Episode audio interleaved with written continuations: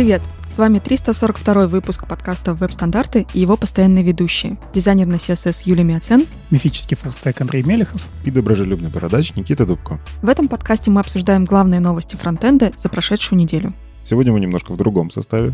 У нас наконец-то будет про дизайн.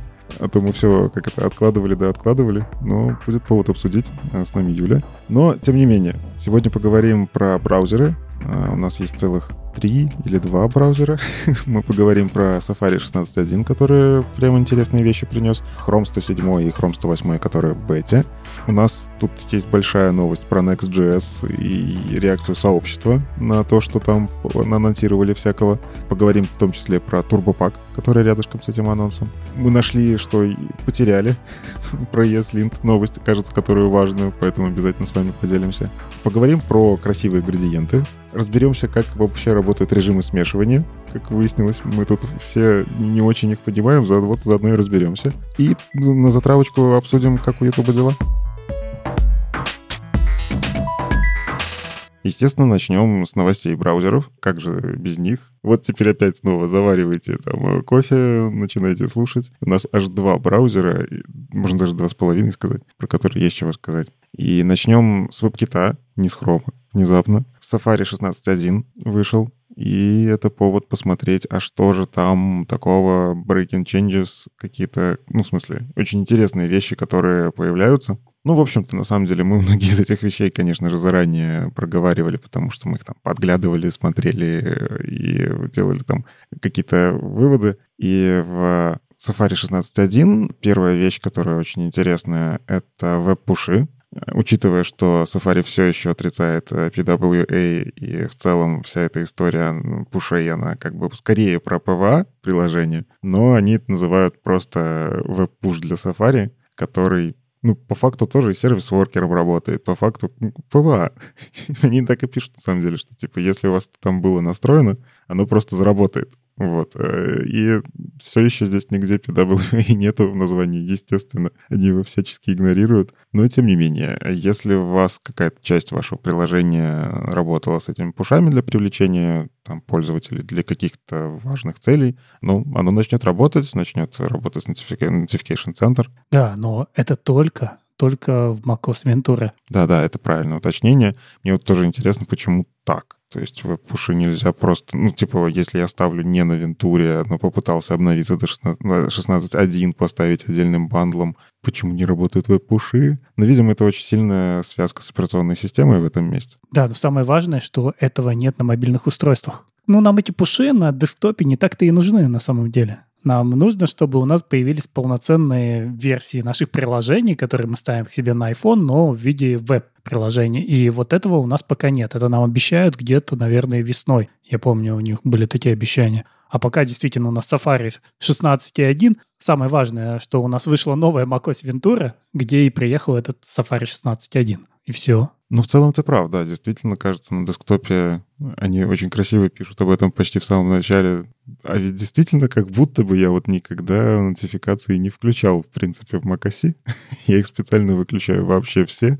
А, собственно, и пуши будут приходить нотификациями. То есть, если они у вас выключены, у вас включен там режим не беспокоить какой-то, вы их и не увидите. На мобилках как бы та же самая история, но на мобилках у меня нотификации не выключены, я как раз-таки там за всяким рабочим слежу. Интересно. Ну, посмотрим. На самом деле, все равно это шаг вперед, как бы начнет работать, и, может быть, кому-нибудь поможет, поэтому почему нет? У них, опять же, заработала Aviv, которая анимированная, что тоже очень приятная история. А, ну, они уже внедрили AVI, в принципе, статически. Это мы уже могли потрогать. И это тоже была большая новость там, но она завязана была в том числе на операционную систему, потому что интеграция с операционной системой, оттуда все берется, и там связь там чуть ли не с самим железом для того, чтобы все это красиво рисовалось. Анимированный AVI а, — это просто гифки должны давным-давно исчезнуть.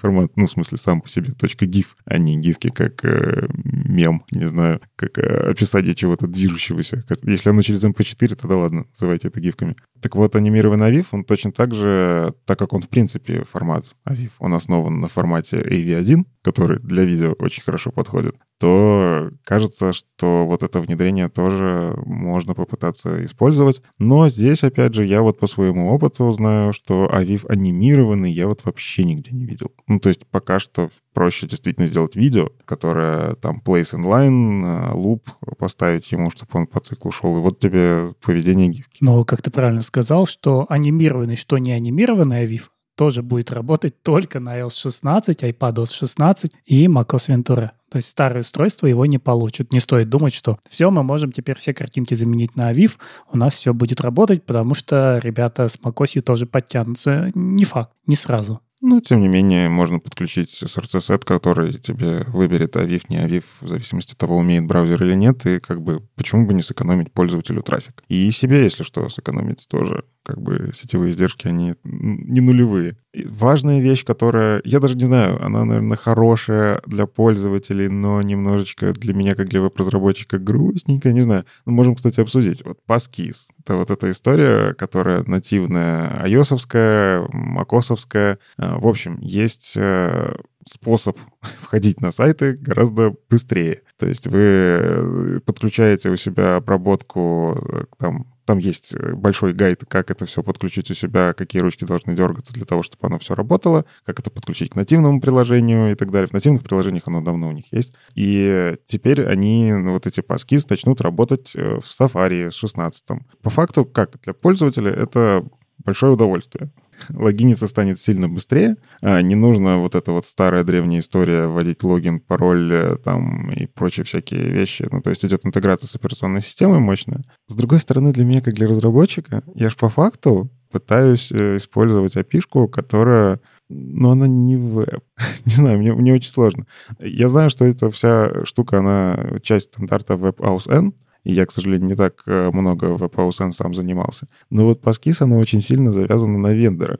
То есть э, благодаря тому, что Apple это у себя реализовали, ты должен соответственно, по соответствии с правилами Apple реализовать какие-то ручки, и она начнет работать. Почему? Это же открытый стандарт от FIDO Alliance. Да, но, не, я имею в виду сама по себе реализация. Вот история про то, как оно... А, оно мачится на операционную систему. То есть э, где оно там внутри как-то обрабатывается. И для меня вот это, скорее всего. То есть мы, мы работаем с вебом, но должны думать про операционную систему, в которой этот веб запускается. Но скорее не про операционную систему, оно мачится на железо. Потому что это дает тебе возможность сделать вход по, там, по отпечатку пальца, потому что в твоем ноутбуке есть сканер отпечатка пальца. Ну, Тебе же нравится, когда в браузере ты можешь управлять Bluetooth. Да. А почему тебе не нравится, когда ты можешь через отпечаток пальцев ходить? Ну, в целом, да. Я просто смотри, в чем мой подход. Я, я в целом любым фичам радуюсь. Меня обрадовать достаточно просто. Но я радуюсь таким вещам, которые именно про веб, именно не завязаны на проприетарщину. А, та же история, типа поддержка Aviv, например, в том же Chrome, да, она просто везде, где это возможно, где тебе платформа это не запрещает. Они не делают на уровне операционной системы. Поддержка Aviv в Safari, мы ее ждали, чтобы она начала работать в операционной системе. И здесь та же самая история. Было бы классно, если бы такие вещи реализовывались в браузере как-то, как уровень абстракции какой-то, а не привязанный к операционной системе, да, и если у тебя имеет твое железо, это у тебя там браузер взял это все и прокинул мимо операционной системы. Ну, я не знаю, как, как это объяснить. ну, то есть, чтобы это не завязывалось именно на гайды разработчиков операционной системы. Это вот слой абстракции, мне пофиг, как оно работает. Здесь пока что вот эта реализация PassKeys, она очень сильно, я там посмотрел, как это внедрять по документации, по видосикам, оно очень сильно отдает свифтом, во-первых. То есть не к документации прям код свифтовский. И я как э, CSS-инженер читаю этот свифт-код и немного чего не понимаю. Хотя понятно, почему у них такая документация, потому что это давно реализовано для нативных приложений, и они оттуда это все переиспользовали. И вот в это место меня немножечко смущает, что это вот, наверное, для меня не очень привычный флоу. Я привык к спецификации читать больше про веб. Мне кажется, это довольно такой нормальный продуктовый подход. Они сейчас попробуют, придут разработчики, начнут использовать, и они такие, ну, тогда можно в целом и написать какой-то слой абстракции. А так тратить зря какие-то человека-часы на фичу, которую не факт, что будут использовать разработчики. Кажется, это довольно логично с точки зрения продукта. Ну, они уже используют, как бы, вот просто теперь это начнет работать в вебе. Ну, в общем, для пользователей это обалденная история. И действительно, если вы думаете о том, как сделать так, чтобы пользователь просто взял и начал пользоваться вашим приложением гораздо быстрее, без 15 э, форм ввода э, всякого и всякой информации, а просто взял, залогинился там всяким Face ID, отпечаткам пальцев и так далее, это очень круто. Вот для меня, как для пользователя. И, наверное, стоит попробовать это внедрить в веб-приложение. А, но вот классно было бы, если бы оно просто работало прям везде. Это и так, так просто хочется, чтобы не надо было думать, в какой операционной системе ты проверяешь. Оно просто везде работает, где бы ты ни подключался, независимо от того, Apple это или не Apple. Ну, в общем, буду, я, я жду, чтобы оно просто везде заработало, и буду ждать дальше, как хатика. Пожалуйста, WebOSN пусть будет везде.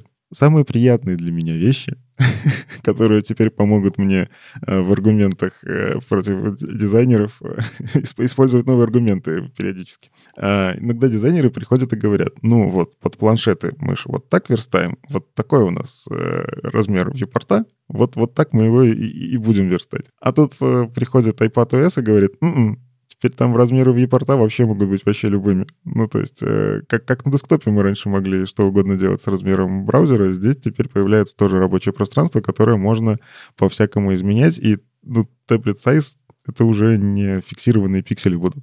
Слушай, ну это же давно уже так. Да, теперь мы можем делать маленькие окошечки по высоте, но по ширине мы уже давно могли сплитить экран, и на iPad уже давно не было какого-то фиксированного размера экрана. Ты мог сделать два вертикально открыть окна того же самого Safari и двигать их влево-вправо. И это потеряло, я не знаю, сколько лет назад уже смысл.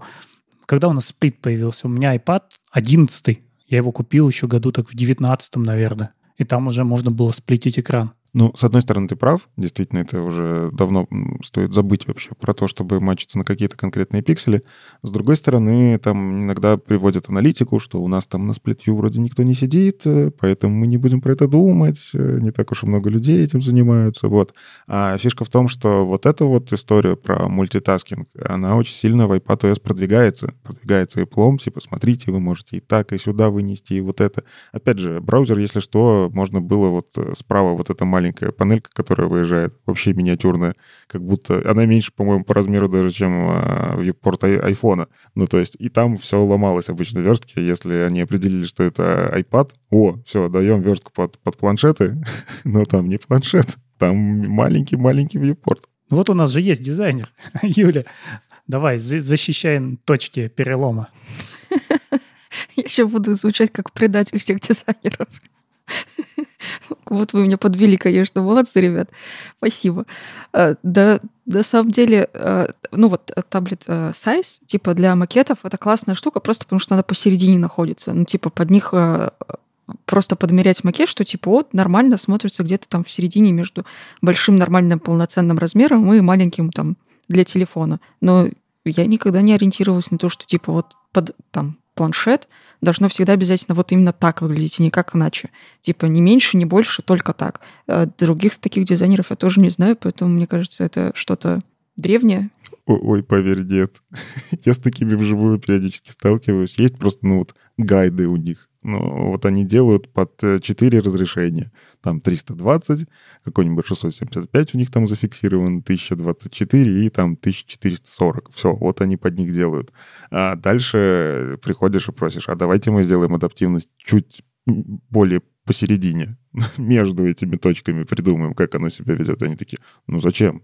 У нас же, ну вот, есть четыре вида устройств мобильники есть, есть планшеты, есть э, маленькие мониторы, есть мониторы побольше. Все, зачем что-то еще делать? Но я искренне рад, что вот э, ты, ты, ты правильно в этом месте мыслишь с точки зрения адаптивности. Дизайнеры вокруг тебя хочется, чтобы такое делали больше. Потому что, ну вот, э, чем больше внедряется всяких таких вещей в нативные вещи, в нативные iPadOS и так далее, когда у тебя браузер не привязан правому, левому, верхнему, нижнему, а может внутри ресайзиться, что раньше для планшетов это как бы не было такого. А теперь оно просто норма. А, в общем, опять же, можете просто вашим дизайнерам, если они вам точно так же приносят макеты, говорят, что все планшеты должны вот на такую ширину ориентироваться, скидывать, вот что нет. iPadOS решил, что нет. Можно, кстати, еще скидывать э, ссылочку на плагинчик, я приложу ее обязательно в фигме, который дает как раз-таки вот ресайзить свой макет и смотреть, как он смотрится там в любом количестве пикселей, которые захочешь. И так, ну, удобнее просто смотреть макеты, и можно с дизайнером поговорить напрямую про вот кон- конкретные циферки, а не на четырех э, разных макетах.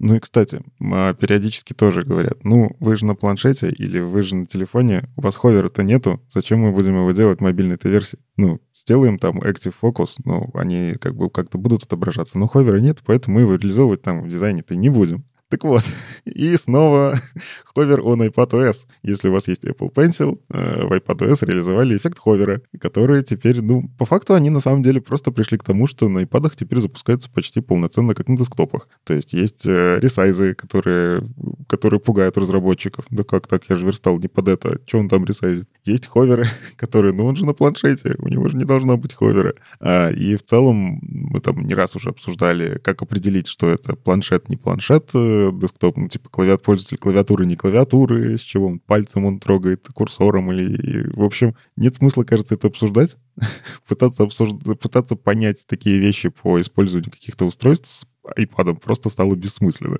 Потому что с iPad можно и так, и это, и с клавиатурой, и с внешней, и с мышкой, и с Apple Pencil, и с ховером. А, в общем, все те статьи, кажется, надо уже потихоньку переписывать. Э, как определить устройство? И, и все, внизу просто написано «никак». Просто, просто делайте хорошо и считайте, что все может работать. Но тут все-таки по правде говоря, это не совсем как ховер на мышке. В чем отличие? В том, что когда ты пользуешься стилусом, хоть у тебя там вакуум какой-нибудь стоит, хоть iPad, ты сразу кликаешь в нужное место экрана. Ты не ведешь долго, ровненько над всем своим интерфейсом курсорчик, а ты сразу перемещаешь к нужному месту. Поэтому здесь взаимодействие, мне кажется, здесь нужно будет перепридумать зачем это вообще нужно, и какие-то новые идеи, возможно, возникнут, но не стоит просто транслировать этот, как это было на мышке, ну, значит, теперь также будет и на стилусе. Ну, из того, что еще у них добавилось, а, мы уже говорили, они работали над фичой Scroll to Text Fragment, и, в общем-то, здесь они ее анонсировали, что она начнет работать. Все те багфиксы, которые мы обсуждали, вот они вылились в то, что они это анонсировали. А теперь вы можете давать ссылки, даже если у вас айдишников внутри страницы нигде не стоит, вы все равно можете на конкретную часть страницы давать ссылки, и в Safari они просто будут туда подскролливать. Вот этот ужасный формат, который не понравился Леше Симоненко. Но как бы вот так он работает, тем не менее. И достаточно удобная вещь. Я, кстати, вижу, все чаще люди этим начинают пользоваться. То есть э, они копируют, выделяют какой-то текст, и там правой кнопкой мыши скопировать ссылку на этот фрагмент текста. То есть это уже фича становится потихоньку привычной, а, поэтому здорово, что в Safari она тоже начинает работать. Но тут у нас остался только Firefox, в котором наполовину она поддерживается. Ну, наполовину тоже лучше, чем, чем ничего.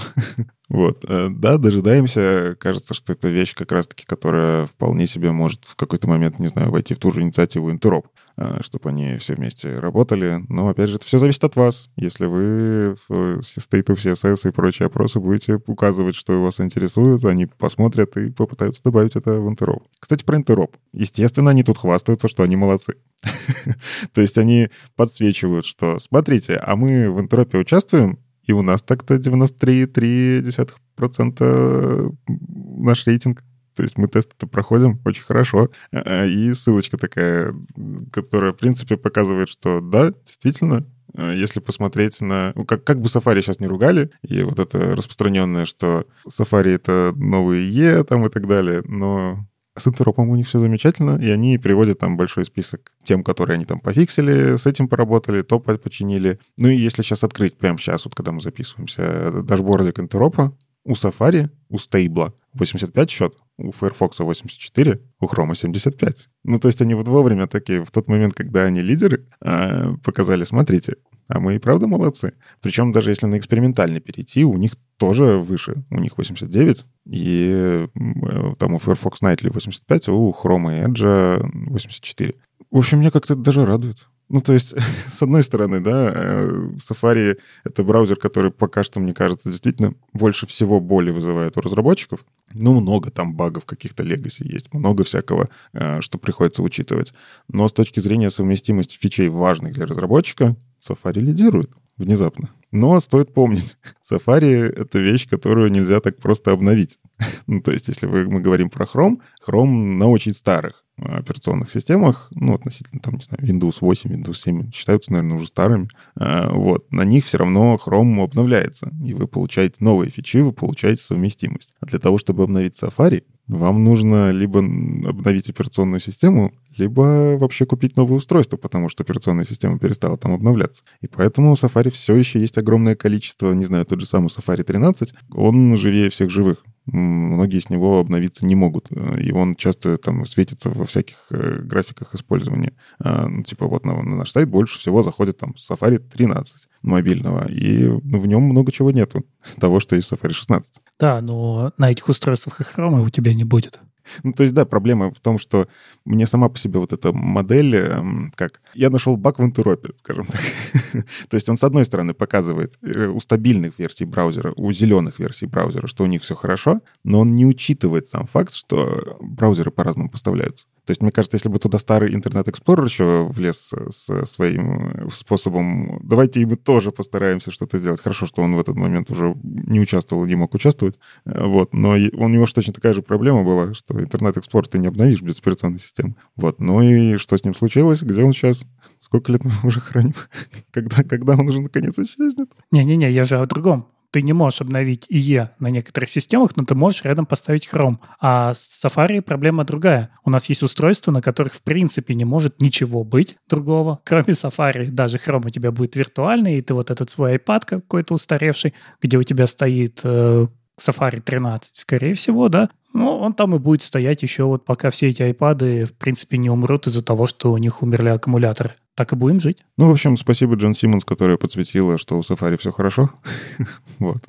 Будем дальше смотреть за этими новостями, но меня искренне радует, как Safari. Вот я прям смотрю последние два года, ну, явно там что-то внутри поменялось. Они действительно стали лучше коммуницировать, делать больше фичей полезных для разработки, а не для бизнеса. Хотя, наверное, они нашли какой-то компромисс в этом месте. Вот. Но и вот эта мерилка в виде интеропа, ну, реально ж работает. Ну, то есть они же действительно делают то, что нам, разработчикам, давно хочется. В общем, побольше вот таких мерилок я хочу их где-нибудь еще в каких-нибудь местах, чтобы не только ключевые фичи, а еще что-нибудь добавилось. Но будем смотреть дальше за ними.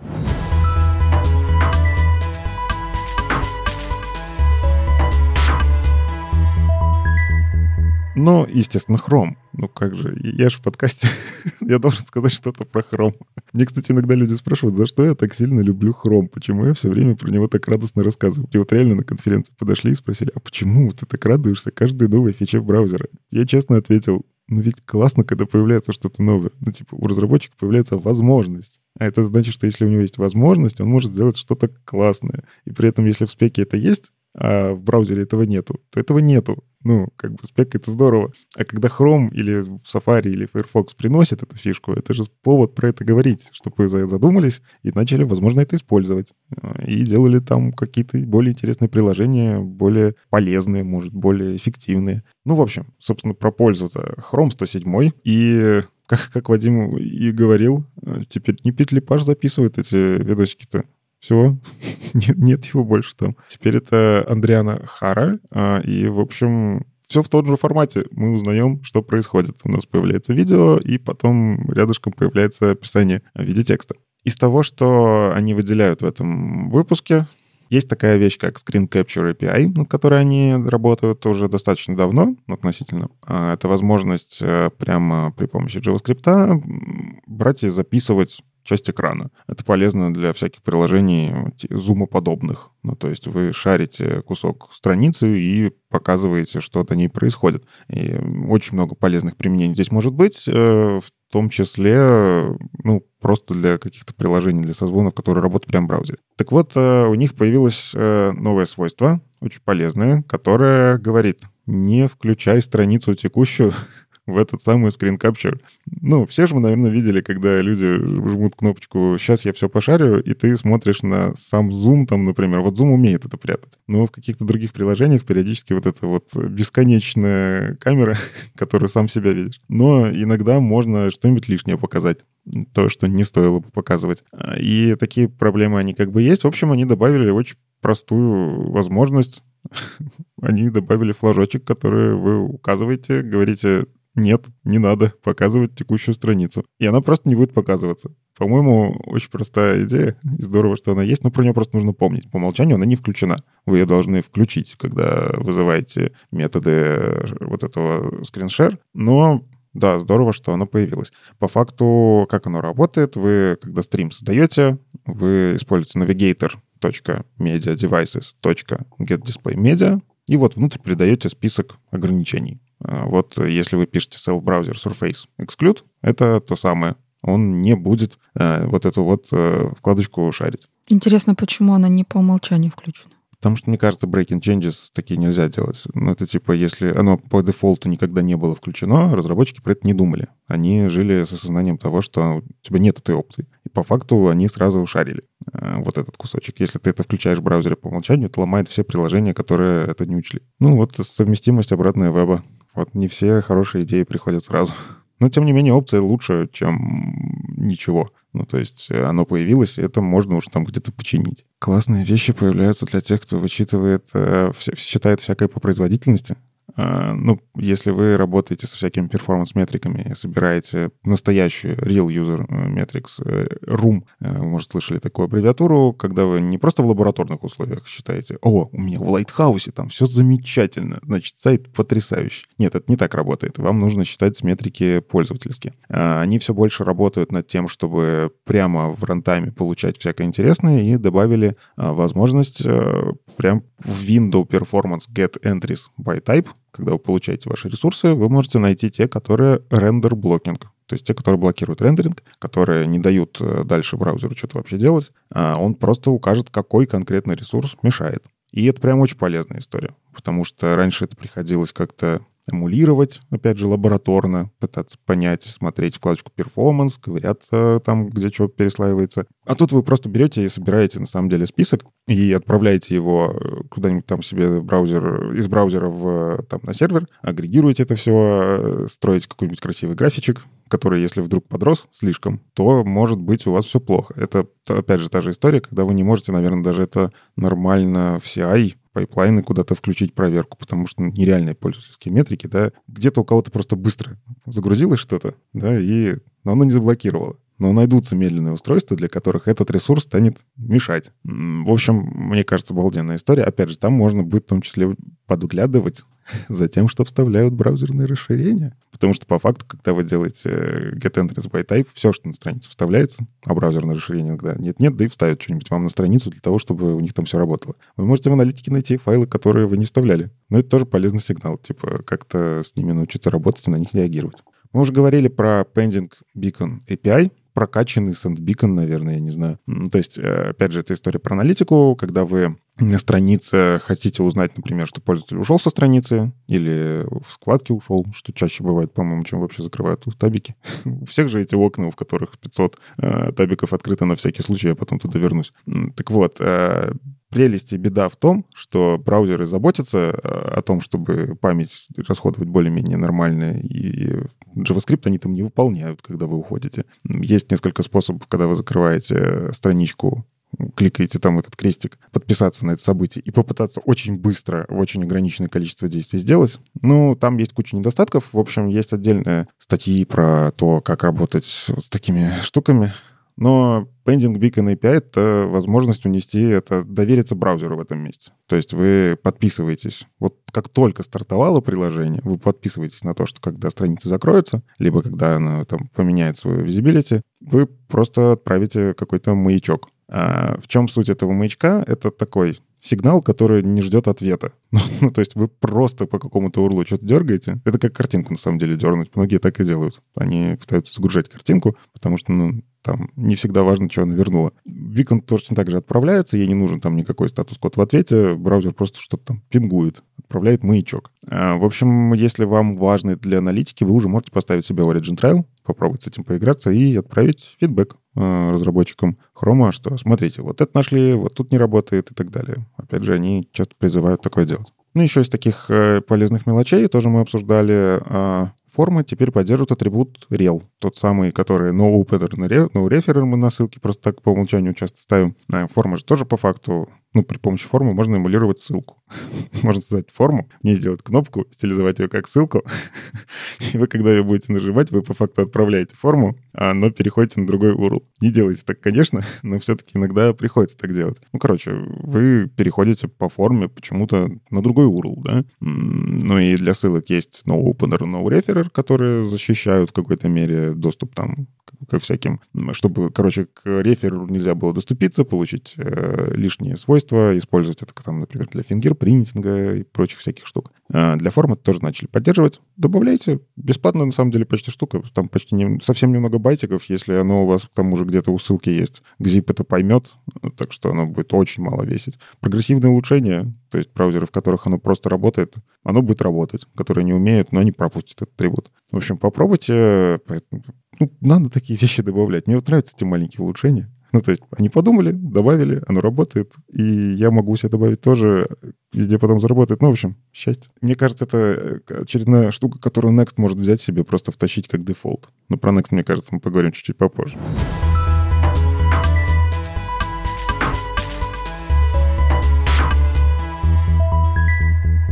Ну и Chrome 108 сразу.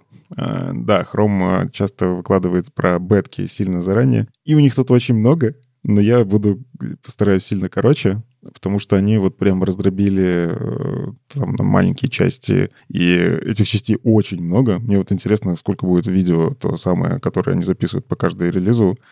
ну, то есть там получасовое видео, смотреть, сколько фичей мы добавили. Или у них будет опять end more и 15 пунктов внутри этого end more короткой строкой. Ну, тебе еще про релиз придется рассказывать. Сегодня про бету, а потом, когда она зарелизится. Ну, естественно, повторение, мать учения. Но если мы говорим про 108 да, вы можете попробовать, на самом деле, уже сейчас поставить в канарике с этим поиграться. А, из важных вещей, которые стоит, наверное, к которым стоит подготовиться, а, CSS Overflow для заменяемых элементов. Это когда вы ну, в общем, если у вас есть какой-то как элемент, который должен как будто выступать за пределы контейнера, в котором он находится, но по тем или иным причинам, там, не знаю, тенюшка у него обрезается, а хочется, чтобы не обрезалось, чтобы там, не знаю, по ховеру Shadow красиво рисовался. А он обрезается, зараза, потому что родитель не дает этого делать. Вот полезные свойства, Object View Box, там, Overflow свойства можно использовать для того, чтобы сказать, а, а нарисуй все-таки, пожалуйста. Интересно, все, мне все еще интересно, как это реализовано в браузере, потому что все эти контексты, которые друг на друга накладываются, как они там внутри режутся, не режутся, но как-то они это разрулили.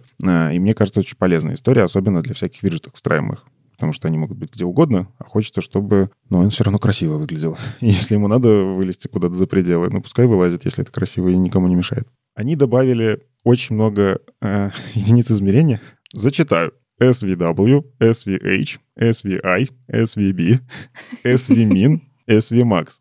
Продолжаем. LVW, LVH, LVI, LVB, LVMIN, LVMAX, DVW, DVH, DVB, DVMIN, DVMAX и VI, VB. Вот это логически они коротенькие.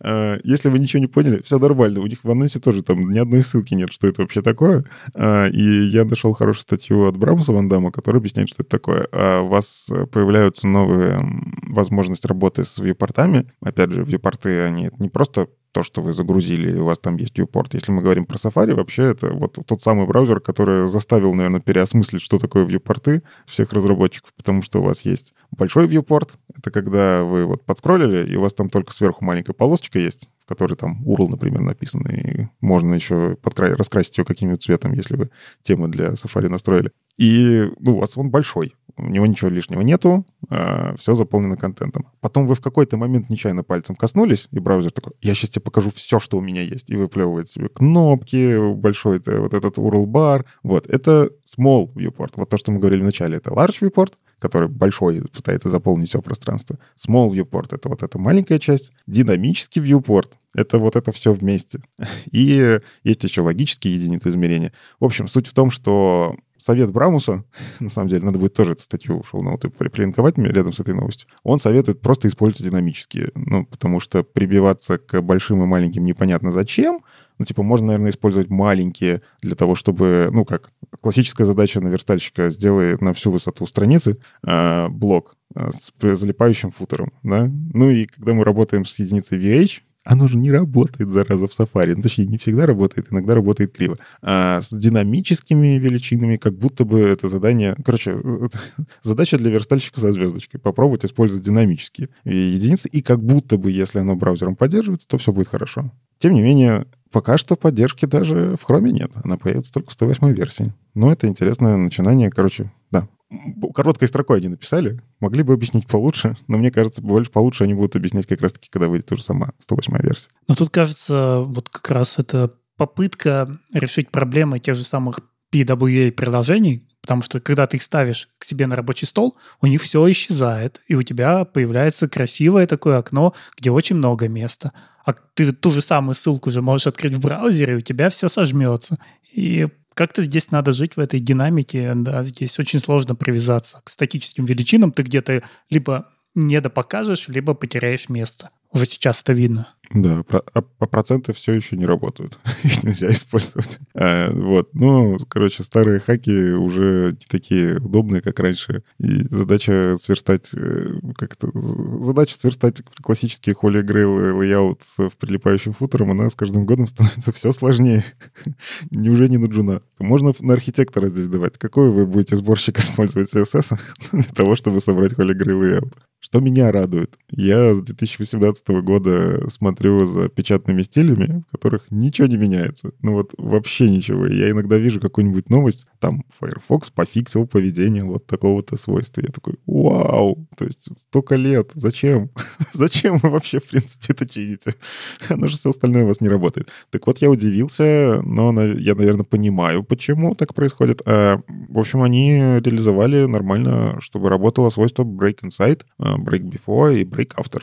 Что делают эти CSS-свойства? Вы можете какому-то контейнеру сказать, что внутри, пожалуйста, когда печатаешь, странички не разрывай. Э, это полезно для, не знаю, подписей к чему угодно. То есть у вас есть картинка, к ней есть подпись. Странно напечатать картинку, а подпись унести на другую страницу. Таблицы так разрывать нехорошо. Ну и, много, на самом деле, много применений. Так вот, э, они это сделали, чтобы оно работало. И это здорово. Но опять же, там оно как-то браузер не обещает, что он так будет делать. Он постарается это реализовать, если у него получится возможность. Потому что у бумаги, ну, бумага не бесконечна по...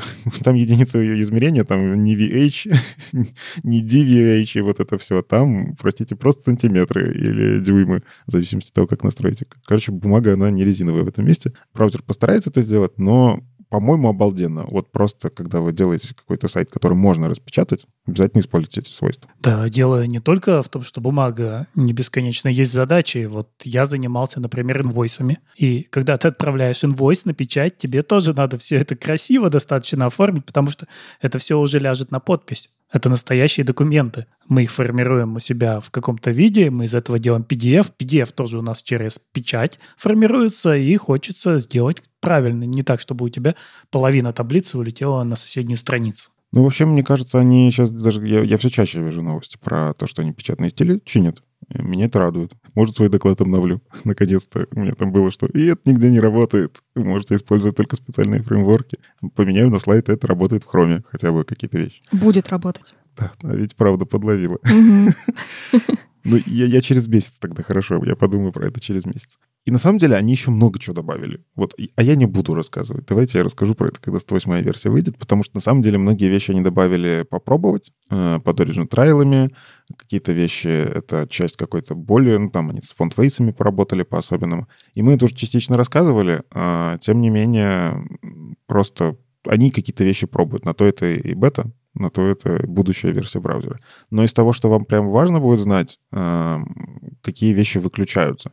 Э, deprecations and removals. Э, если вы где-то зачем-то использовали window default status, причем с большой буквочкой S и с маленькой, там два варианта, они перестанут работать. Как бы в целом, кажется, и не надо. Есть атрибуты Windows Status, но, в общем, если он вам был нужен, к сожалению, все. Э, оно просто перестанет работать. А также они поменяли Navigate Event. В общем, был Navigate Event Restore Scroll, теперь это Navigate Event Scroll. Ну, то есть э, тоже какие-то методы JavaScript. Я, кстати, вот ни разу Restore Scroll не использовал. Но я посмотрел, оказывается, удобная штука была. которые заменили. Ну, скроллом можно сделать все то же самое, просто не так э, очевидно. Э, вы просто должны сами это все контролировать. Но а удобная ведь вещь была. Но, видимо, ей настолько... Не... Вот я не знал, и много кто не пользовался, ее решили убрать.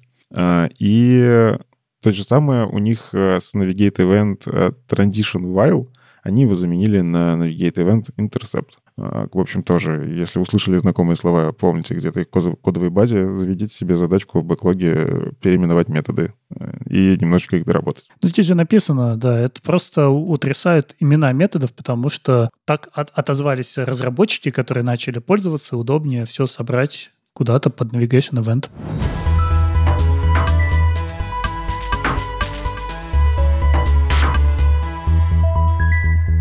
Очень громкое событие, выход Next.js 13. Ну, они сами превратили это в громкое событие, потому что что-то уровня презентации Apple произошло, там просто потрясающее видео, где они рассказывают, сколько всего они сделали, как они там все ускорили, там такие экраны, разные докладчики появляются, снято шикарно. Ну, то есть Vercel прямо вкладывается, вкладывается в продвижение Next. Next 13 это пока еще бета. Ну, казалось бы, порадовались, да, вышел Next 13, он такой быстрый, все такие, вау, а потом посыпалось. Посыпалось, потому что стали смотреть, а что же там появилось. Самые главные вещи, про которые они сказали, что они очень сильно переработали работу с данными. Мол, у нас что происходит? А, у нас сейчас веб все усложняется, нам надо его ускорять, мы очень хотим его кэшировать, но кэшировать мы можем не все, мы должны кэшировать кусочками, у нас появляются э, какие-то данные пользовательские, которые мы должны встраивать внутрь закэшированных кусочков. Ну, то есть это все двигается в сторону тех самых серверных компонентов React. И тут оказалось, что Next.js, вот как они у себя на презентации сказали, мы работали вместе с Core Team React, чтобы сделать вот эту вот штуку. Но люди пошли смотреть код. А что там? А там у нас фетч, который взяли и заманкипатчили. Ну и как бы вот здесь уже все взорвалось. Не только здесь. Мы еще обсудим, что там случилось. Но, во-первых, фетч. Все так, что происходит? Почему Next.js, который сказал, мы сейчас сделали все классно и быстро, манкипатчит фетч он, как его замонтипачил, они добавили новые опшены, в которые можно сделать настройки того, как у нас фетч кэшируется для дедупликации. Откуда она возникла? Потому что ее во промонтипатчили в реакте. То есть вот такая цепочка. Они говорят, мы тут немножечко подшаманили с фичом из WebAPI. Прям честно пишут, это фетч из WebAPI, который мы немножко подшаманили. А почему они, вот мне интересно, не решили сделать это отдельным пакетом? Ну, типа, мне же какая разница, как разработчику, откуда это доставать? Никто не понимает. То есть Next нам говорит, мы изменили работу с получением данных, но немножко подшаманили фетч. А мы его подшаманили, потому что его подшаманили в реакте. А в реакте его подшаманил тот же человек, который работает в Next. Мы пошли писать в Твиттере, спрашивать Дэна. Дэн говорит, нет, вы не бойтесь, это наши эксперименты. В принципе, React делает очень много экспериментов, и, может быть, это еще откатится. Но какой же это эксперимент, если сами ребята из Next в этом участвовали, и они говорят, это было сделано специально для того, чтобы лучше работали серверные компоненты. Почему люди переживают? Потому что патчить в WebAPI это вот патчить его навсегда. Вот мы сейчас часто встречаемся с такими проблемами, что приезжает какая-нибудь новая фича, ее хотят внедрить в браузер, и тут она, хоп, и не стыкуется, потому что в каком-то там махровом jQuery сделали какой-то там хитрый патчинг, и у нас ломается весь старый интернет. И вот здесь то же самое происходит. Нам изменяют фетч, у него появляются новые опшены. Ладно, они в последний момент решили убрать это хотя бы под namespace next. Изначально они просто в опшены добавили свои какие-то конфигурации. Но более того, меняется поведение самого фича. И меняется оно не всегда, оно там как-то очень сложно. В момент рендера он то дедуплицирует, то не дедуплицирует. Неуправляемый кэш какой-то появляется. И они ничего не объясняют. Вот это вот просто резко появилось, вот буквально перед презентацией в последние дни было влито, и на презентации нам сказали, теперь у нас классно работает новый режим получения данных, вы можете им пользоваться, мы пропачили вот там, вот там. Я правильно понимаю, что вся эта история, ну, как бы Next, он ориентируется на то, чтобы все работало очень быстро, это их фокус, а, чтобы клиент а, какие-то запросы, если может не делать, не делал, а, если можно сделать там lazy loading по умолчанию, делаем lazy loading по умолчанию, и Fetch здесь приблизительно похожая история. Они попытались сделать вот ровно то, что не надо ходить за какими-то данными, и поэтому Fetch пропачен, чтобы он не ходил второй раз за этими данными. Да, но, опять же, нам начинают рассказывать, мы можем избавиться от этого waterfall, когда у нас компоненты где-то в глубине тащат данные, которые были выше, просто переносите все на самый верх. И люди задаются вопросом, появляется ощущение, что здесь и Next, и React пытаются решить проблему, не улучшая пользовательский опыт, а как-то вот очень сильно костыли. Да, они туда добавили дедупликацию, но еще и просят поднимите все свои вызовы на самый верхний уровень, чтобы они там закэшировались, и дальше вы это все получили. Но очень много вопросов. Это все еще бета, но как-то вот Next это так презентовал очень пышно, что люди не понимают, что случилось. Ну ладно бы только фетч. Там же те же самые серверные компоненты React. То есть Next сказал, мы презентуем вам возможность работать с React уже с новым, с 18, где есть suspense, где есть серверные компоненты, пользуйтесь. А все таки а, а как этим пользоваться-то теперь? Ну, то есть у нас вот есть серверные компоненты, и нам Next говорит, что теперь все компоненты, которые здесь лежат, они серверные по умолчанию. А если мы хотим сделать их клиентскими, мы должны дописать туда директиву useClient. Но серверные компоненты, например, не имеют стейта. И что это значит? Вот ты сложил сюда свои компоненты, они превратились в серверные. У тебя есть использование каких-то сторонних компонентов по цепочке. Они не объявлены серверными. Никто не понимает, что произошло. Вот там что-то очень пышно презентовали, а вот несколько дней все просто бурлит, и люди очень много обсуждают и в Твиттере, и в Телеграме. Как же этим пользоваться и что это значит? Ну, то есть пока что на Next 13 обновляться не стоит пока стоит за всем этим очень внимательно следить, потому что, ну, непонятно. Но это мы говорим вот про первую часть, про то, что они изменили получение данных. Второе важное, что произошло, они презентовали новый сборщик Webpack слишком медленный, они презентовали TurboPack, написанный, конечно же, на расте. Как нам говорят, он очень быстрый, он из коробки поддерживает все. Вот он поддерживает TypeScript. Ну, всем так стало интересно, а как же он поддерживает TypeScript? А оказалось, он просто отстреливает типы. Он просто собирает и не делает никакой проверки типов. А можно ли это называть тогда на слайде большими буквами поддержка TypeScript? Если мы можем собрать файлики TypeScript, но мы не проверим в них типизацию, поддержку типов надо ставить рядом, и тогда она заработает. Ну, слушай, а действительно ли нужно? Ну, вот если здесь посмотреть на их решение, я обычно сижу в IDE, когда разрабатываю, и там у меня, если что, TSC крутится, он постоянно пытается проверить, все ли у меня хорошо. А, он пытается там language сервер, он смотрит, собирает статистику по файликам, а, что-то там все время работает, и он мне там подсказочки дает. И в то же самое время для сборки он зачем-то, если я вот жму «сохраняю файлик», у меня вот фоне крутится тот самый веб-пак, который пытается все это пересобрать по-быстрому. И кажется, мне вообще-то мне надо знать, сломалось оно или не сломалось. Если что, и ds мне подсветит. Или я не прав? Ну, смотри, хорошим тоном считается сейчас сделать как? У тебя есть какой-то быстрый сборщик для деф-режима, который у тебя действительно отстреливает типы и очень быстро все пересобирает. Но когда ты билдишь уже в продакшн, ты отдельно запускаешь проверку типов.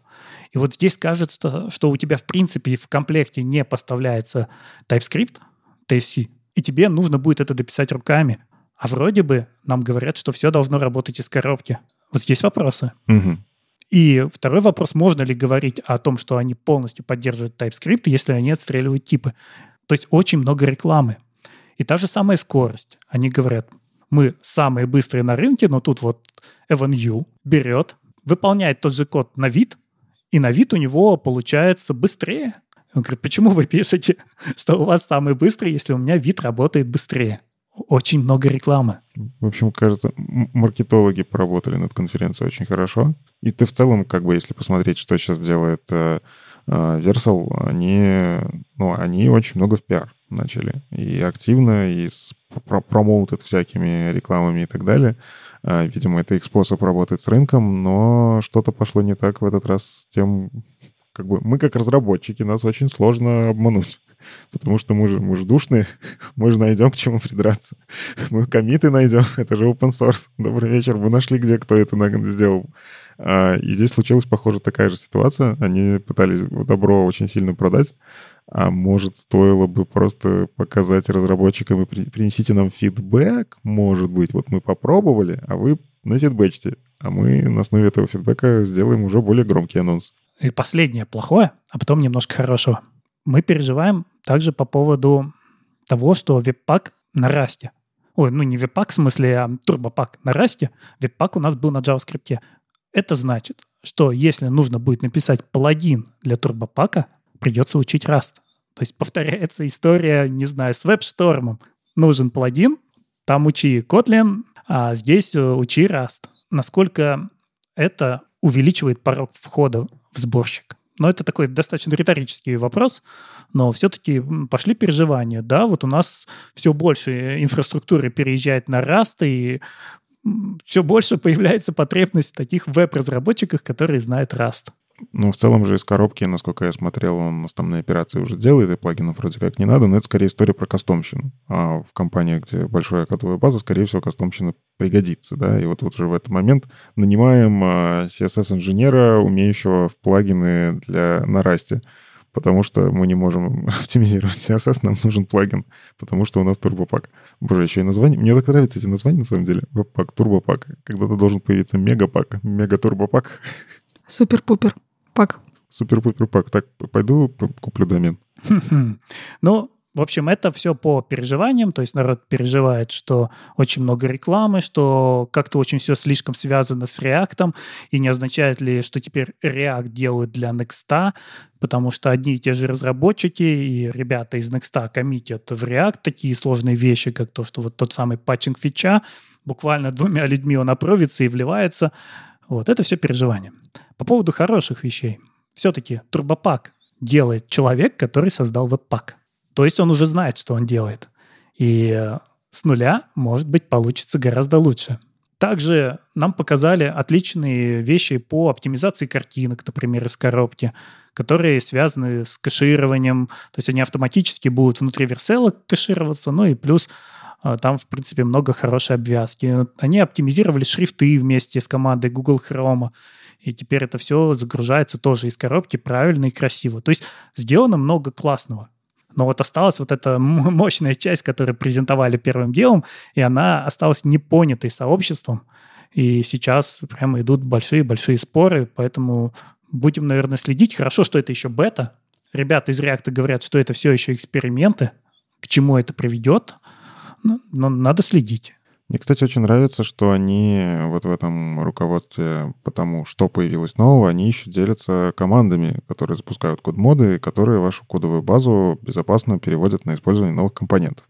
Ну, то есть той же картинкой они переместили а, в Legacy, а, сделали та, которая была из Future, а теперь она не Future, и тут же надо хитро разрулить, как это переименовать, ну, потому что просто переименовать кажется уже неправильно. Нужно по-новому использовать. Они написали код мод, который можно запустить. Он пройдет по вашему коду и мигрирует. Вот такие вещи, за такие вещи им спасибо. Ну, конечно, патчинг фича, я тут с тобой абсолютно согласен. Ну, как-то мы же уже, мы же уже это видели. Ну, то есть уже веб ломался из-за этого, уже спецификации из-за этого не могли продвинуть дальше. И мы опять на такое натыкаемся, но это очень странная история. Это и ломание веба, и, с другой стороны, неявное поведение. Если ты про это не почитал, если ты это не нашел в коде и не разобрался, как оно работает, ты будешь смотреть куда? Ты будешь смотреть документацию в веб-апе. Там написано, оно работает вот так, и опции у него вот такие. Откуда взялись новые? Почему типа тебе Next подсказывает, что здесь есть что-то еще? Тебе придется разбираться уже в исходниках. А почему это сделано, мы до сих пор не знаем. Нам нормально не объяснили. Это вот прямо самая обидная часть. Возможно, маркетологи запретили пока извиняться, говорить, что мы все исправим. Типа, стойте на своем. Вы пока молодцы, вы сделали классный ивент. Но да, я уверен, все-таки такое бурление не пройдет пустую. Возможно, они просто готовятся ответить, ну, хорошо ответить правильно, э, с, с исправлениями. Опять же, это пока что версия, которой можно еще вносить правки. Они ее представили, но ничего не помешает им ее пропатчить, простите. Но только развернуть манки патчинг, сделать все нормально. Тут, да, ты правильно сказал, что в реакте как бы это все тоже. То есть это надо сразу и туда, и туда сходить. А, но, опять же, в React тоже еще можно что-то делать. Он пока не выставлен на... Ну, типа, все, пользуйтесь, это стейбл. А знаешь, что еще интересно? Когда пошли вопросы, а где же RFC? Ребята из React сказали, что они сначала делают эксперименты, вливают это куда-то, смотрят, как оно работает, а потом уже пишут RFC. Потому что мы же удивились, этот код уже в мейне. Да, еще не вышла версия React с какой-то версией, но код уже в мейне, а RFC нет. А вот оказывается, процессы такие, что оно сначала там появляется, пусть как эксперимент, а дальше уже у нас появится RFC, где объясняется, почему это сделано. Так а может и правильно, что они громко пошумели. Им пошумели громко в ответ. Они собрали очень много фидбэка.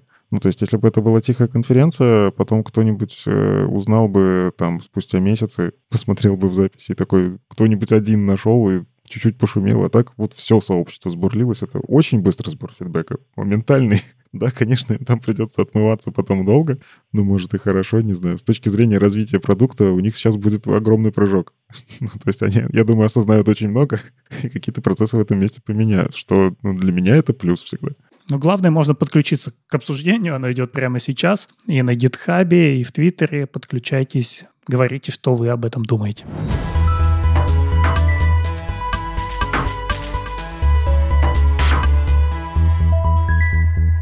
Одна новость, которую мы чуть не пропустили, но на самом деле ничего страшного, потому что релиз еще не вышел, но статьи вышли. Уже нам слушатели написали, а что же вы не рассказываете? Что же это у нас такое? А вот в начале августа, в начале августа Николас Закас из команды ESLint написал хорошие статьи про то, почему они изменяют конфигурационный файл ESLint. То есть мы привыкли, что у нас есть ESLinter с JS, а когда-то он был, кстати, не JS, у нас был просто ESLint C, потом у нас поменялось это все. Мы привыкли к тому, какой он. Здесь как раз первая статья очень классная, где по годам рассказывается. Вот у нас сначала был ESLint C, мы придумали то, что его можно положить в папочку, а потом подняться чуть выше, чуть выше, чуть выше, все это мерджить. Ну, вы знаете, у вас ESLint лежит в корне, у вас ESLint лежит еще в какой-то папочке проекта, у вас есть пользовательский ESLint, который у вас лежит в Home, кстати, deprecated уже, но все еще работает, если я правильно помню. Потом у них с годами все больше появлялось требований, они придумали добавить, например, extends, который работает, опять же, не очень хорошо. В чем проблема экстенсов? То, что мы можем подключить к нашему конфигу какой-то конфиг, который мы поставили через нод модуля. Но этот конфиг должен у вас лечь на первый уровень ваших зависимостей. Если вы создадите библиотеку, у которой есть следующие зависимости с дополнительными конфигами, ну, например, вы создали библиотечку My Company Configs, а в него уже положили Airbnb, то может так случиться, что он по глубине ляжет глубже, и его уже не найдет ESLint, потому что ESLint резолвит на верхнем уровне. Когда-то они давно предлагали ставить это как peer dependency, когда NPM у нас еще peer dependency ставил всегда на первый уровень, потом NPM это сломал, и пришлось бороться, они писали свой резолвер, это тоже здесь описывается, тоже больно. Очень много боли, на самом деле, они с конфигами накопили. Одна из больших ошибок их была, это то, что они разрешили писать конфиги в разных форматах. Можно написать YAML, а можно написать JS, а можно написать JSON. Но JS при этом поддерживает полный синтаксис JavaScript. То есть туда можно написать какую-нибудь регулярочку или функцию, и она будет работать. Но мы не сможем это перенести в YAML. Проблема. Также они боролись очень сильно вот с этой своей системой когда мы можем подниматься по уровням и мерджить конфиги, лежащие уровнем выше, потому что возникали случаи, когда неожиданно откуда-то прилетали еще правила. Они прилетали из-за того, что у нас выше еще лежал один конфиг. Они тогда придумали добавить ключ root, где мы сейчас пишем ключ root. В этом месте у нас останавливается поиск следующих конфигов. То есть если мы написали root true, в корневом ESLint, то выше по папочкам он уже не пойдет и не найдет у вас где-то в корне лежащий еще один. А если не написали, то он может подняться. Потом им пришлось добавить оверрайды, но в оверрайдах они тоже разрешили ссылаться на экстенсы. Это все очень сильно усложнило вычисление. И они говорят о том, что это настолько усложнило, что они уже сами иногда не понимали, какой же у нас после всего матчинга конфигов получится конфиг. Просто потому, что очень сложно. Какие-то файлы исключаются, какие-то подключаются. Ну, в общем, они решили все это упрощать и презентовали буквально этим летом новый конфиг, который они называют плоским, ну или flat конфиг, который уже нельзя положить в папке глубже, он всегда лежит на одном уровне. Это просто eslint.config.js. И если вы сейчас такой файлик подложите, он начнет работать. Вот с последними версиями ESLint, которые подъехали недавно, если он у вас нашелся, то он его найдет, подключит. Да, они постарались максимально сохранить совместимость, но при этом запретили вот эти вот глубинные переопределения. То есть у нас осталась возможность оверрайдить по именам файлов, но нельзя подкладывать файлики внутрь. Нельзя уже положить какие-то настройки в package.json, нельзя создать файлы другого типа, вот только один eslint.config.js. И вот здесь, вот здесь будущее ESLint так, как они его видят. Правила они постарались сохранить совместимыми, но многие вещи вот так поменялись просто для того, чтобы наши конфиги стали понятнее. И проблему с резолвингом тех самых эсцентов они решили тем, что теперь у нас это просто импорты. Мы импортируем какую-то библиотечку, какую написали, там у нас лежат какие-то конфиги, и вставляем в этот корневой конфиг. Ну, я здесь рекомендую посмотреть непосредственно, как они описывают у себя конфигурацию. Там еще много статей описывается, как они поменяли, в принципе, базовые настройки, разбирались с проблемами ECMAScript Version и так далее, и так далее, и так далее. Ну, по дефолту у нас теперь ECMAScript Version всегда самое максимальное будет. Много-много чего они здесь расписали.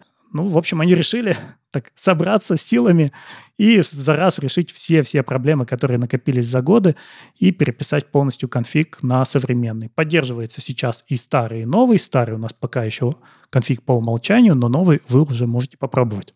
Мне вот нравится действительно, что они это преодолели. А, и ну, я сталкивался вот с тем, что они описывают, я с такими, ну, с некоторыми из них просто сталкивался, особенно когда ты в монорепе живешь.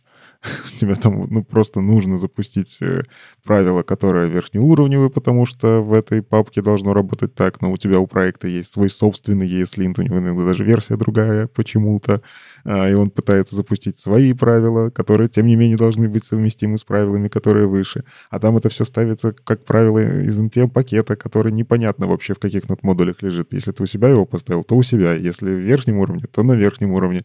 И не самая простая задача. И вот это решение с импортом, оно такое вот достаточно элегантная. Ну, то есть у нас появилась эта возможность, давайте ее использовать. Они, мне кажется, вот правильно здесь поступили. Ну, слушай, не совсем все это решает, потому что... А что делать, если ты создал пакет, в котором написал конфиги, а, ну и он просто будет импортить следующий. А, ну все, все нормально.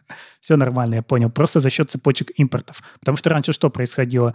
Мы сказали, что наши конфиги в компании используют Airbnb а потом что-то произошло и расползлись, да, и у нас в корень легла другая версия, и дальше ты начинаешь уже с package вытирать этот, ставить этот, пока они у тебя снова не станут плоскими. А теперь у тебя действительно просто будет цепочка импортов, и тот конфиг, который ты импортнешь, он импортнул лежащий в себе конфиг. Да, это, это решает. Но здесь все ломается, ломается все на том, что цепочка должна не сломаться внутри. ну, то есть все должны переехать на этот новый формат, и только после этого начнет вся эта магия работать. Вот они это анонсировали, а, и, наверное, стоит это подсветить. Опять же, если у вас там, вы хотите переходить на следующие версии, начните уже какую-то, не знаю, положите опять же в бэклог задачку, а, импорт, потому что это не бесплатно, это вам нужно позаботиться самим а, и, возможно, как, не знаю, пройтись по своей монорепе, собрать вот это все и запланировать, как это все делать. Я сейчас как менеджер говорю.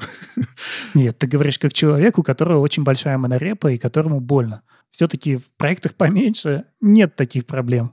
И там можно все быстро подстроить, э, закатить новый конфиг и дать его всем. Ну, потому что у тебя сколько там будет? Ну, 10 проектов. А у тебя, наверное, там их бесконечное количество. Ну, не бесконечное, но да, сталкиваться приходится. Мне скорее такой посыл, что тут важно, наверное, в любых проектах такое сделать, потому что как будто бы выглядит, что ESLint сказал, мы теперь будем делать так, дальше мы каких-то прям breaking changes, скорее всего, не будем делать, потому что мы слишком долго это чинили. мы верим, что все будет теперь работать нормально, а, и стоит заложиться в это, адаптироваться под то, чтобы если вдруг вы начнете расти, вам не переписывать со старых форматов на новые, чтобы оно работало нормально. А, опять же, они пока что говорят, мы поддерживаем старые конфиги, но... Пока переезжать рановато. Потому что, ты посмотри, они последние несколько версий все это дело еще выправляют. Вот только сейчас они завезли ключик, который можно включать, отключать, независимо от того, лежит у тебя файл или нет. Еще недавно они завезли еще что-то там, я не помню что, но видно, что с каждым релизом они все это еще подстраивают. И пока это бета. На это надо посмотреть, но включать, мне кажется, рано. Ну, поэтому я говорю, тикет бэклог не в спринт ближайший. ну, чтобы подготовиться, и чтобы, если что, сказать, задачка-то у нас уже заведена.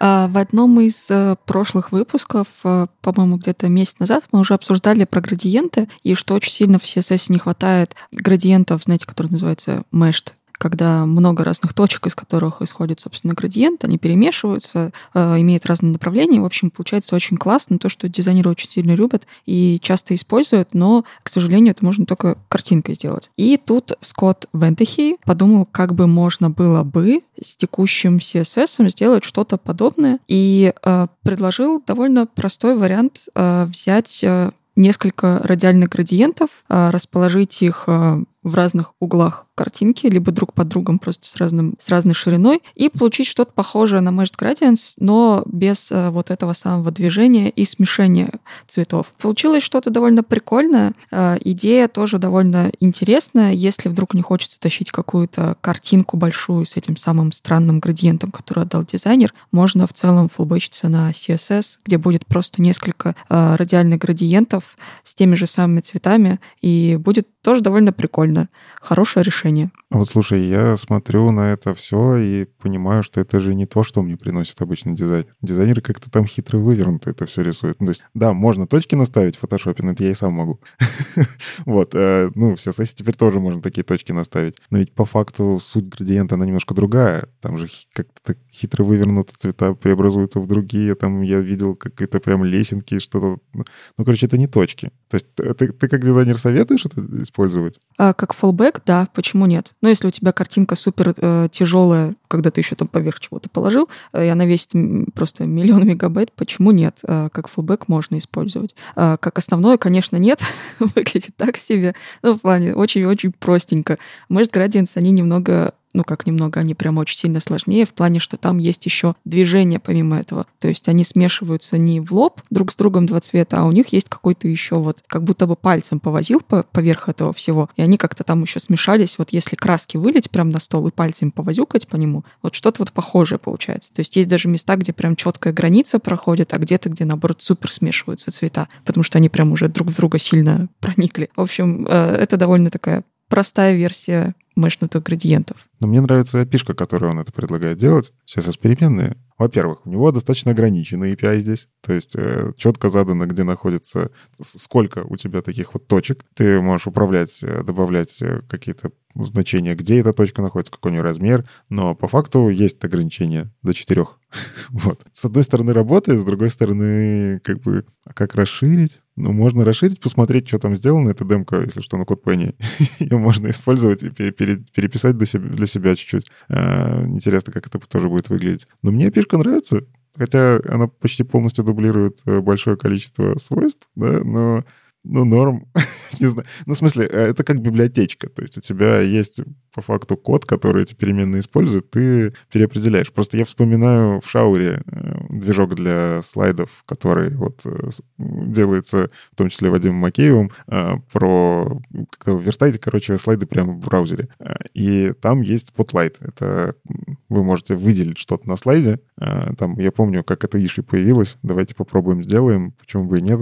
Удобная штука, многие пользуются. И по факту там ты пишешь сколько-то... Там есть дефолты умные, которые, ну, типа, что-то сначала сделают. Но по факту тебе нужно написать там в районе 8 CSS-свойств, а, я имею в виду кастомных пользовательских свойств, для того, чтобы правильно задать положение, где оно, какого размера и какой там борды радиус. Э, не очень удобно, но с точки зрения работы с API, в целом я вот уже как-то привык. И вот здесь очень похоже оказалась история. То есть я вот сейчас смотрю и вижу, что да, ты по факту пишешь все то же самое, но оно прорастает в одно единственное свойство — бэкграунд. И уже внутри этого бэкграунда, там, где все эти градиенты, он там подставляет это все. Ну, кажется, вот здесь можно прямо взять и из коробки сделать красивый себе ambient light. Просто по углам нужные цвета определить, подставить, и у тебя готово. Ой, то есть это, ты, слушай, это можно CSS э, протянуть за телевизор? Ну, не обязательно телевизор. Вот недавно YouTube обновился, и он тоже красит фон под картинку в видео. Ты можешь сделать также на своем сайте с видео. Да, кстати. А ведь идея.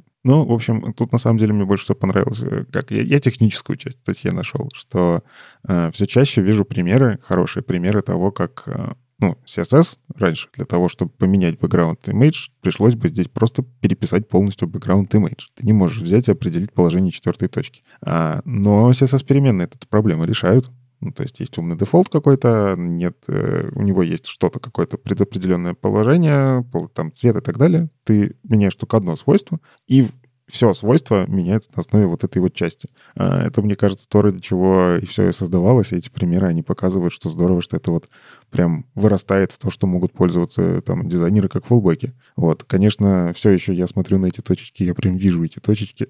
я, я насмотрелся просто в свое время на настоящие правильные градиенты, вот, и я сейчас вижу, что это не то самое. Ну, наверное, да, ты права, как фуллбэк, в принципе, вполне себе норм. Пока грузится потом загрузится красиво. А потом просто, да, будет э, больше деталек.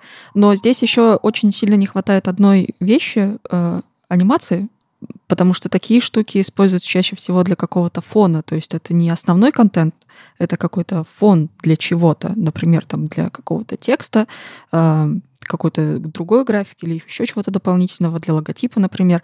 И вот этот вот фон довольно часто э, рисуют анимированным, то есть чтобы эти точки двигались и, опять же, перемещались в пространстве, смешивались по-другому. Но вот этого как раз-таки в CSS не получится сделать не в плане, что не получится анимацию сделать, анимацию-то получится. Не получится сделать, чтобы оно так же красиво смешивалось, как в графических редакторах, к сожалению. Потому что у нас здесь градиенты немножко не так работают, и цвета смешиваются не так красиво, как хотелось бы. А может, плавненько перейдем к смешиваниям? Оно сейчас так красиво подойдет. Давай.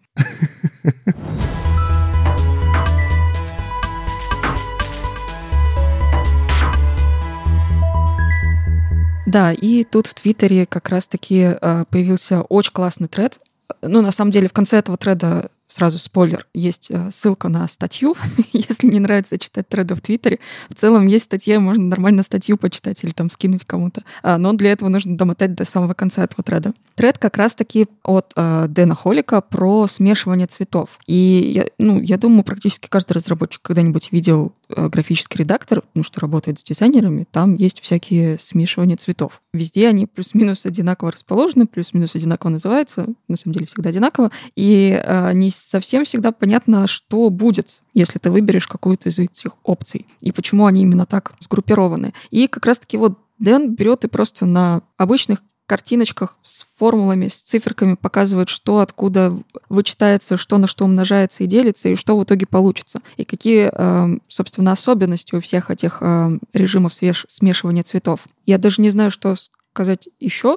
Это довольно классный, классный туториал объяснить, э, что в итоге произойдет. Я для себя в целом не то, чтобы сильно много чего нового нашла, но довольно прикольно. Я никогда не объяснял людям вот как раз-таки на таких формулах, что типа тут вычти, тут сложи, и получится у тебя то, что нужно. Вот, кстати, ты хороший вопрос подняла здесь. А вот э, дизайнеры вообще эти формулы как-то используют или тоже как, ну, я на глазок это делаю обычно. С чего трета начинается? Потому что я эти штуки видел еще в фотошопе когда-то давно, когда вот там они, вы, они точно так же, он даже сгруппировал их очень похоже. В фотошопе они также сгруппированы. А, и я просто знал, что... Э, это как фильтр, наверное, в Инстаграме. Ну, то есть у тебя есть любимый, он ведет себя хорошо, ты его используешь. И здесь тоже так же. Я знаю, что, ну, мне там, когда нужно более темный цвет, ну, наверное, это даркен. Ну, логично. Более светлый, наверное, это лайтен. Ну, иногда скрин дает интересные эффекты. Оверлей, он в целом дает такую мягкую картинку. Вот. А с всеми, всеми остальными, там, saturation, color, luminosity, я просто выбираю обычно, как подойдет, потому что я понятия не имею, как они работают, но иногда прикольные эффекты дают. А, так вот, это интересно, а дизайнеры это делают осознанно или тоже просто, ну, получилось красиво и ладно? Э, слушай, я нет. ну, в плане, я знаю, какие они будут давать эффект, но я не могу объяснить вот как раз-таки на циферках, как, как он это сделал.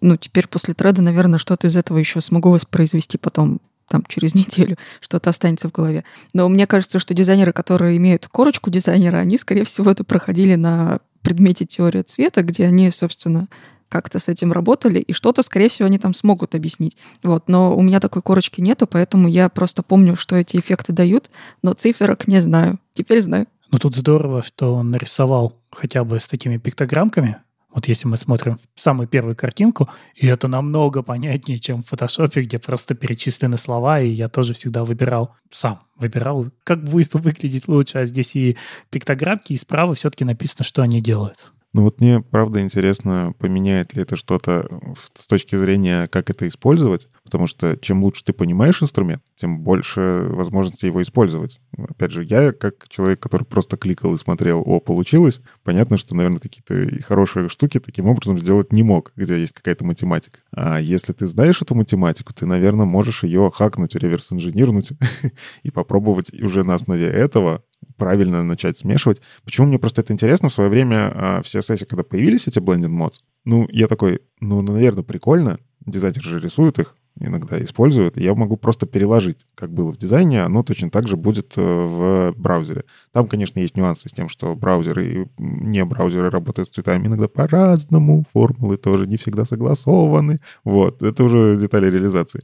Но Короче, если действительно эту фичу знают, ее же можно более удобно использовать для браузера. Опять же, вот мы обсуждали там историю про вот эти сейчас градиенты, которые там красивенько, там же режимы смешивания тоже должны как-то использоваться правильно, если там теорию цвета света подключать. А, но мы пока просто, видимо, примеров таких нету. Вау. Наверное, есть какие-то сайты, где вот буквально 2-3 для какого-нибудь O-Words, а, где это максимально используется но я на практике не видел, чтобы blending modes использовались на максимум. Обычно вот как раз 3-4 штуки, которые более-менее распространены. Мне вот хотелось бы, наверное, чтобы этот трейдик, наверное, как-то повлиял на дизайнеров, чтобы они стали приносить более интересные вещи разработчикам, которые просто скопируют из Figma, и оно будет работать. Ну, помнишь, Юль, в прошлый раз, когда мы говорили про смешивание цветов, я поднимал похожий вопрос.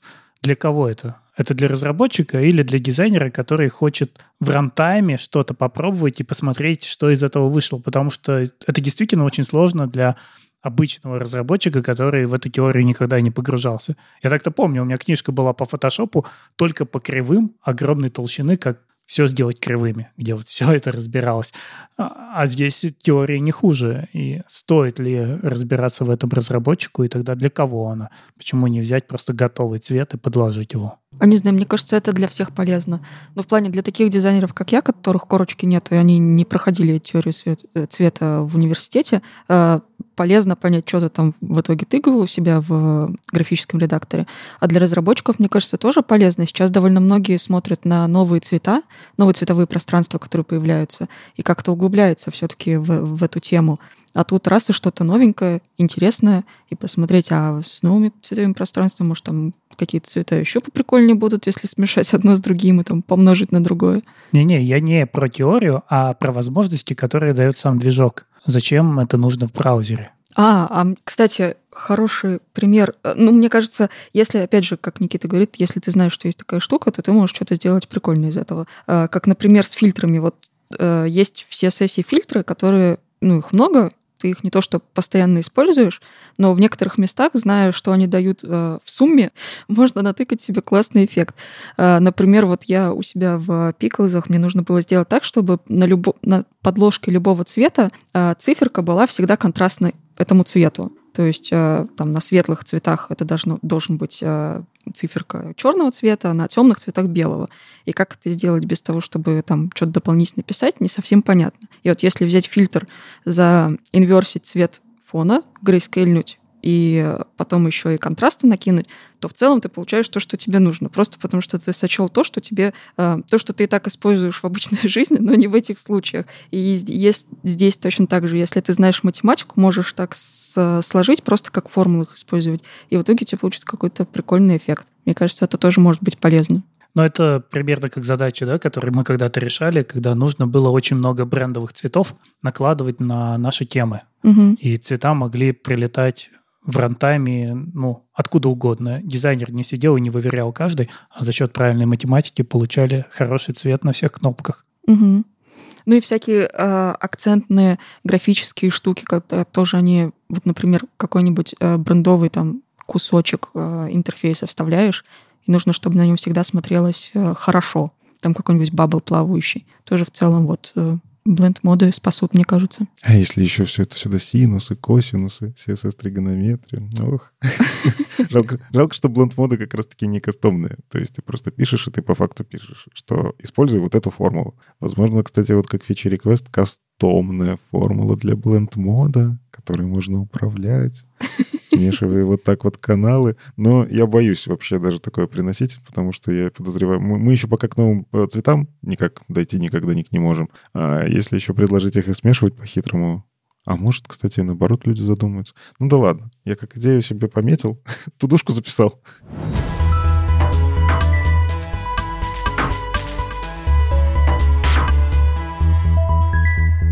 А помните, были такие опросники про CSS и JS в конце года? Да, что-то такое слышал. А, в общем, есть такие а, два прекрасных а, человека, которые ведут свой я не знаю, как назвать, сообщество, наверное, UX Tools, где они советуют всякие полезности, видяшки, обзоры, в общем, что они только там не делают. Но, в общем, они существуют пару лет, и как раз-таки вот сейчас второй год, как они тоже пытаются сделать опросник только про дизайн. И, э, в общем, всем советую пойти э, поотвечать на вопросики, но не советую идти туда совсем разработчиком, потому что там нет варианта «я разработчик». Есть куча вариантов. Есть. Есть? Есть, вот внизу. Я, видимо, не долистала, да? Тут, да, тут UX-дизайнер, продукт-дизайнер, UI-дизайнер, веб-дизайнер, а вот внизу есть разработчик, продукт-оунер, продукт-менеджер. Все виды дизайнеров собрали, да.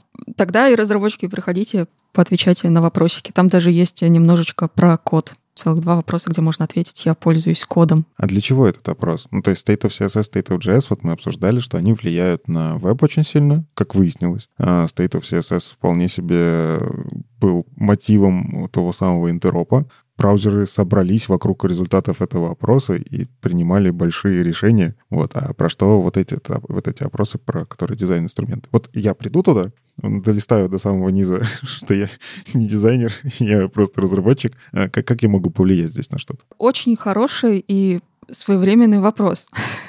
Ребята второй раз проводят этот опрос, и в прошлом году вопросы были вообще другие. И пока что я не совсем могу понять, как они будут мэчить одно с другим и что из этого получат, но пока что из того, что полезного, как мне кажется, это посмотреть, э, например, молодым дизайнерам, чем сейчас вообще живет индустрия, и как-то в этом немножко сориентироваться, какие-то инструменты попробовать, э, которые пользуются состоявшиеся, так сказать, дизайнеры. Наверное, пока что все, потому что из-за того, что вопросы разные, и всего два года было, сложно что-то посмотреть, что-то изменилось или нет. А посмотрим, что будет в следующих годах. А там вопросы про что? То есть это пользуетесь ли вы фигмой угу. и так далее? Ну, тогда понятно. Да, пользуетесь ли вы фигмой, проводите ли вы исследования, пишете ли вы код, ну, в общем, какие-то такие. В прошлом году спрашивали, пользуетесь ли вы системой контроля версии, где GitHub на первом месте, что довольно удивительно, а Figma на пятом, как тоже система контроля версии. Ну, в общем, вопросы очень разные, но они в основном про какие-то тулзы именно. То есть не про что-то, что может изменить, не знаю, индустрию. Но там в конце э, можно предложить вопросы на следующий год. Мне не пришли в голову вопросы, которые могли бы что-то изменить прям сильно в индустрии. Ну, бленд, бленд моды кастомные, ну серьезно, ну что ты? Да погоди, ты в фигме даже компонентов на тексты нормальных нету. Какие бленд моды кастомные? Ну это же, значит, похоже на техрадары. Техрадары нужны для чего? Ты берешь то, что в твоей компании происходит, и накладываешь на то, что происходит в мире. И ты такой смотришь, например, там вот 90% пользуются фигмой. А мы чем пользуемся? Мы пользуемся скетчом. Может быть, нам стоит здесь переехать? Или наоборот, вот эм, что-то новое появилось. Или ты так смотришь, а что же все дизайнеры-то никак не начнут пользоваться системой контроля версий? И да, можно построить какие-то интересные рассуждения именно о своей компании, основываясь на том, как отвечало в целом сообщество. Ну, мне вот такие вещи интересно как-то посмотреть, а что там люди за пределами веба-то делают. Ну, в смысле, дизайнеры — это тоже часть веба, но у них там есть свое обособленное, куда разработчики не залазьте, мы тут сами справимся. Вот, а я так сейчас просто смотрю в сторону дизайн-систем, а, и мне интересно, как, э, какие инструменты есть для вот этого всего, а, чем вообще дизайнеры-то живут. А, и поэтому я точно пройду вопрос. Там, кстати, есть вопрос про дизайн-систему. Посмотри, там много всяких штук, которые я даже не знала, если честно. Вот. Я кроме сторибука-то ничем не пользуюсь. Зачем мне что-то еще? А там прям типа список большой такой. Так, я все, пошел. Ребята, до свидания. Я, я пойду это опрос заполнять. Но на самом деле он довольно короткий. Это не те технические опросы, которые сейчас есть, где там нужно прям выделить минут 20 хотя бы времени, а лучше еще и больше, чтобы подумать хорошенько. Здесь тут ну, минут за пять очень быстро проходится, потому что просто ты чекаешь на кнопочке, что тебе знакомое. особо открытых вопросов нету. Вот, в общем, ждем, что будет в следующих годах, чтобы как какую-нибудь э, аналитику можно было по этому построить.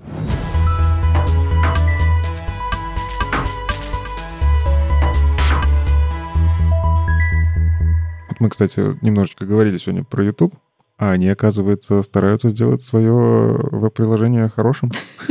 Сейчас я только, конечно, наброс сделал, да?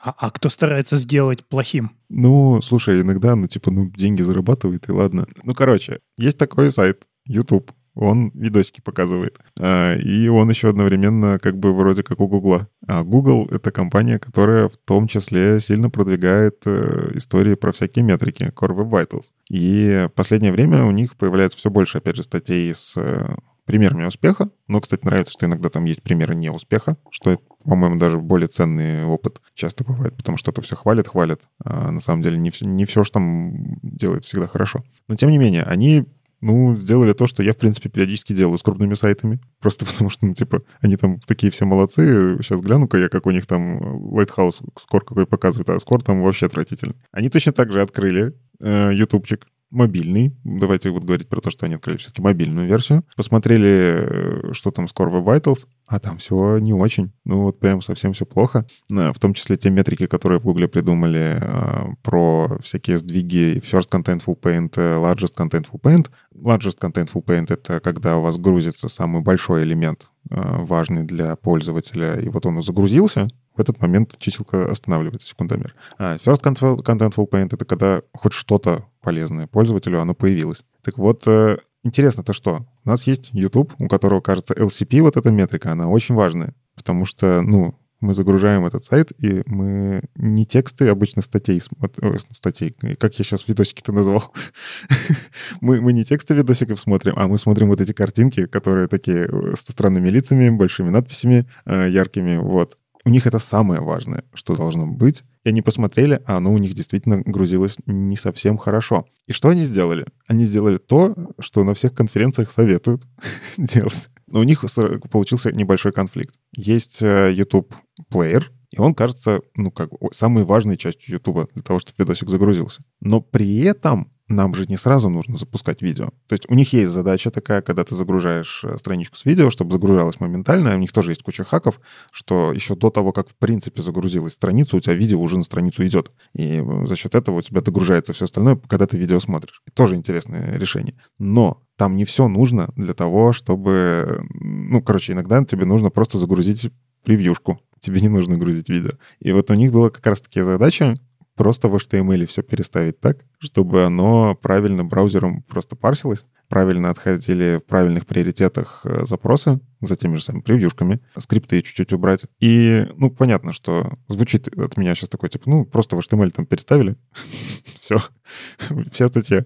Но я понимаю, что, наверное, в масштабах YouTube это пришлось переписать миллион компонентов, а, синхронизировать кучу вещей между собой, потому что, ну, явно кодовая база не самая простая. Но, что интересно, они показали, как пользоваться а, Fetch Priority. Когда вы используете линк, вы в целом можете сделать а, preload, там для шрифтов тех же самых, для картинок больших, это прям совет. Используйте link rel preload, он вам подгрузит это чуть раньше. Но есть способ вообще сказать браузеру, не просто раньше, а прям с максимальным приоритетом поставь это, пожалуйста. Независимо от того, какое твое мнение на этот счет, я хочу, чтобы это было прям максимально быстро. А, и они таким образом очень сильно, прям значительно улучшили метрику LCP, что, ну, для них ну, критически важно. Собственно, они даже говорят, что вот просто банально этим, этой, этой, этим маленьким атрибутом можно значительно повлиять. Почему? Потому что картинки по умолчанию, у них не высокий приоритет. Браузер их откладывает. Ну, он когда приоритизирует, куда запрос отправить, он такой, шрифты, наверное, все-таки важнее потому что пользователь читает текст. Шрифт нужно загрузить, если я его встречу. А картинки, они как бы важны,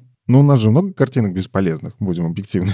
Поэтому я чуть-чуть потом отложу. Для постеров это не работает, для вот всяких этих ковер-картинок. Но э, здесь мы, конечно, говорим про сайты, где у тебя кликабельная картинка. Картинка, которая привлекает внимание пользователя. Она должна быть кликабельной и работать. Что еще? Они в том числе посмотрели на свой JavaScript и поработали с лейти-лоудингом очень активно. Ну, они где-то там, где могли в HTML, это просто сделали. Но по факту здесь они заиспользовали мощь э, тех же самых динамических импортов, э, которые можно уже. И они просто не грузят все сразу. Они составили огромную карту, JavaScript-карту, где чего вызывается, и выяснилось, что да много чего не надо. на старте. Ну, то есть, да, понятно, какие-то вещи, опять же, для плеера должны загрузиться сразу. Но даже в том же самом плеере какие-то вещи сразу не нужны. Они нужны потом, когда там, например, знаю, чат подгрузился или еще что-нибудь. И они активно начали это использовать. И, ну, тоже банальная идея. Не грузи сразу то, что не нужно, да, а потом уже все остальное догрузи, когда это понадобится. Но, опять же, им пришлось проделать огромную работу, а, для того, чтобы просто понять, как этот код выполняется у них прямо здесь и сейчас. И я вот тоже вижу проблему большой компании. Стопудово этот код писало огромное количество разработчиков, многие из которых уже давно не работают в этой команде, а понять, как это работает, надо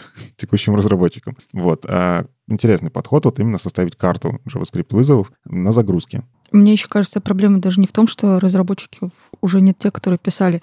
Это наверняка у них там команд 10 над всем этим работает. Это огромное количество людей, где у них там свои бэклоги задач, и нужно еще как-то протащить это все дело. И вот эту вот огромную сквозную задачу, где очевидно, скорее всего, всем не очень интересно заниматься там переставлением чем-то в HTML, потому что они занимаются какой-то своей там одной кнопочкой маленькой внизу страницы, и как бы им вообще параллельно. И тут вот по-моему, это просто гигантская работа. И как человек, работающий в большой компании, я представляю, сколько это было работы просто положено.